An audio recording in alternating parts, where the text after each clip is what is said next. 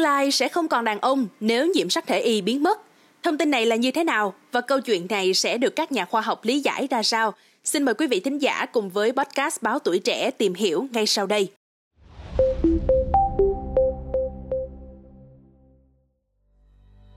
Mới đây một nghiên cứu cho biết, nhiễm sắc thể Y của nam giới đang bị thoái hóa và sẽ dẫn đến sự tuyệt chủng của loài người, trừ khi nam giới tiến hóa thành một gen giới tính mới.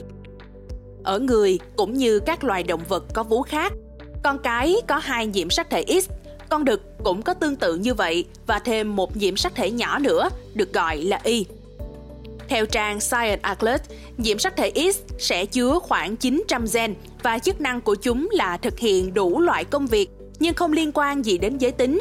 Trong khi đó thì nhiễm sắc thể Y lại chứa ít gen hơn, ước tính là khoảng 55 gen và có rất nhiều DNA không mã hóa. Tuy nhiên, Y lại tạo ra một cú đấm vì nó chứa một gen cực kỳ quan trọng giúp khởi động sự phát triển của nam giới trong phôi thai. Và vào khoảng 12 tuần sau khi thụ thai, gen tổng thể này sẽ chuyển sang những gen khác để điều chỉnh sự phát triển của tinh hoàng. Từ đó mà tinh hoàng phôi thai sẽ tạo ra nội tiết tố nam giúp đảm bảo cho bé trai. Ngoài ra thì vào năm 1990, gen giới tính này được xác định là SRI, thuộc vùng giới tính trên Y. Nó hoạt động bằng cách kích hoạt một lộ trình di truyền, bắt đầu bằng một gen mang tên SRX9 và đây cũng chính là chìa khóa để có thể xác định được giới tính nam giới ở tất cả các loài động vật có xương sống. Hầu hết thì các loài vật có vú đều có nhiễm sắc thể X và Y tương tự như của chúng ta. Và một nhiễm sắc thể X sẽ bao gồm có nhiều gen và một Y sẽ có SRI cùng với một số loại gen khác. Cách đây 166 triệu năm về trước, ở động vật có vú thì X và Y đã từng là một cặp nhiễm sắc thể bằng nhau. Tuy nhiên thì hiện nay nhiễm sắc thể Y chỉ có 55 gen là còn hoạt động và theo như nhóm nghiên cứu của bà Jenny Draft, giáo sư di truyền học và phó hiệu trưởng trường đại học La Trobe của Úc, ước tính rằng cứ mỗi 1 triệu năm là có khoảng 5 gen lại biến mất. Nếu duy trì với tốc độ này thì sau 11 triệu năm nữa thôi, 55 gen cuối cùng cũng sẽ bị tuyệt chủng.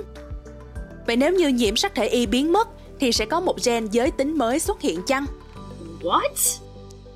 Chúng ta có một tin tốt đây, thưa quý vị, là có hai dòng động vật gặm nhấm đã mất nhiễm sắc thể Y nhưng chúng vẫn còn sống sót. Đó là chuột chuỗi ở Đông Âu và chuột gai ở Nhật Bản. Mặc dù nhiễm sắc thể Y và SRI của chúng đã biến mất hoàn toàn, nhưng nhiễm sắc thể X vẫn còn và thậm chí là với liều đơn hoặc gấp đôi ở cả hai giới. Tuy nhiên, điều này vẫn chưa được làm rõ. Nếu như không có gen SRI thì chuột chuỗi sẽ được xác định giới tính ra sao? Để có thể giải đáp thì một nhóm nghiên cứu do nhà sinh vật học Asato Kuroiwa của Đại học Hokkaido dẫn đầu đã phát hiện ra hầu hết các gen trên y của chuột gai được di chuyển đến các nhiễm sắc thể khác. Nhưng họ lại không tìm thấy được dấu hiệu của SRI cũng như là gen thay thế cho nó. Bên cạnh đó thì họ cũng phát hiện ra có một sự khác biệt nhỏ gần gen giới tính quan trọng tại SOX9 trên nhiễm sắc thể số 3 của chuột gai, một sự trùng lập nhỏ, chỉ 17.000 cặp cơ sở trong số hơn 3 tỷ cặp có mặt ở tất cả nam giới và đặc biệt là không có ở nữ giới.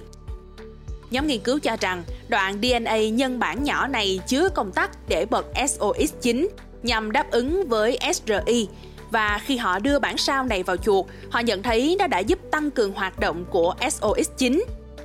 Chính vì vậy mà sự thay đổi này có thể cho phép SOX9 hoạt động mà không cần có sự hiện diện của SRI. Phát hiện mới ủng hộ một khả năng thay thế mới cũng như là giúp cho con người có thể tiến hóa một gen xác định giới tính hoàn toàn mới. Tuy nhiên, vấn đề nào thì cũng có những rủi ro đi kèm và sự tiến hóa của một gen xác định giới tính mới này cũng như vậy. Một cuộc chiến gen giới tính có thể dẫn đến sự phân tách ra các loài mới và đó cũng chính là những gì đang xảy ra với chuột chuỗi cùng với chuột gai. Bên cạnh sự biến đổi gen về giới tính thì câu chuyện sảy thai cũng được các chuyên gia nghiên cứu đưa ra lời giải đáp. Thường thì tình trạng này sẽ xảy ra đối với các trường hợp khác nhau, chẳng hạn như do những tác động từ bên ngoài hoặc là do sức khỏe của người mẹ. Nhưng quý vị biết không, nếu xét về mặt khoa học thì sảy thai sẽ là do thể dị bội gây ra, có nghĩa là sự hiện diện của số lượng nhiễm sắc thể sai hay còn gọi là nhiễm sắc thể ích kỷ trong phôi thai. Và sau đây xin mời quý vị cùng với Minh Anh tìm hiểu sâu hơn về à, chủ đề này quý vị nha.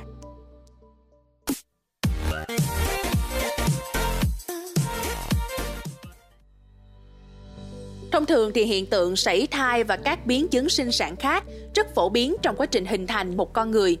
Và vừa qua, một nghiên cứu mới trên tạp chí PLOS Biology đã cho biết những biến chứng sinh sản dường như ngẫu nhiên này có thể xuất phát từ một nhiễm sắc thể ích kỷ. Chúng đã cố tình phá hoại sức khỏe của phôi thai khi còn trong giai đoạn phát triển. Bên cạnh đó, giáo sư Lauren Hurst, giám đốc trung tâm tiến hóa Minor tại Đại học Bath ở Anh, đã có sự nghiên cứu về các cơ chế cơ bản của thể dị bội và phát hiện ra sự phát triển của một số lượng nhiễm sắc thể bất thường trong tinh trùng cùng với trứng và phôi. Ông nhận thấy rằng trong quá trình sinh sản, điển hình là con người, khi trứng thụ tinh sẽ nhận được 23 nhiễm sắc thể từ cha và mẹ.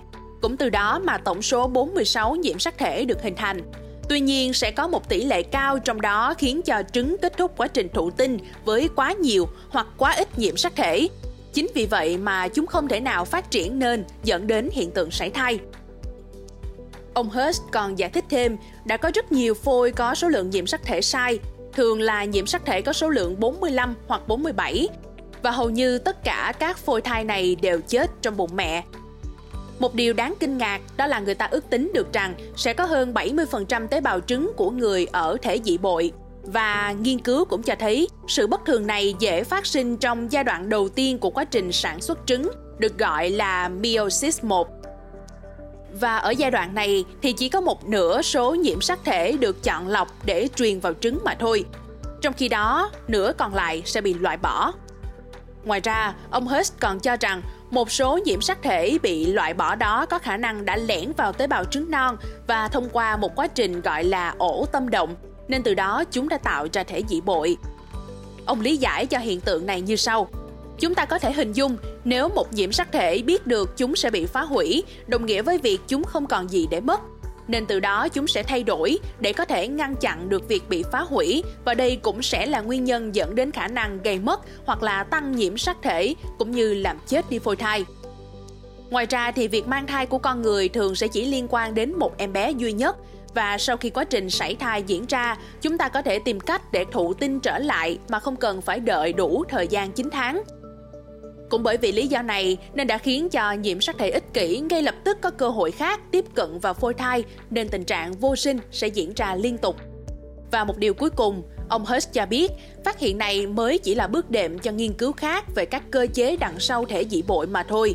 Và hy vọng nhờ vào nghiên cứu này mà các nhà khoa học có thể tìm ra những giải pháp điều trị vô sinh mới trong tương lai. Hai nghiên cứu vừa rồi thật sự hấp dẫn đúng không thưa quý vị? Và nghiên cứu về gen giới tính cũng đã khép lại chủ đề ngày hôm nay của chúng ta. Cảm ơn quý tín giả đã lắng nghe số podcast này. Đừng quên theo dõi để tiếp tục đồng hành cùng với podcast Báo Tuổi Trẻ trong những số phát sóng lần sau. Xin chào tạm biệt và hẹn gặp lại.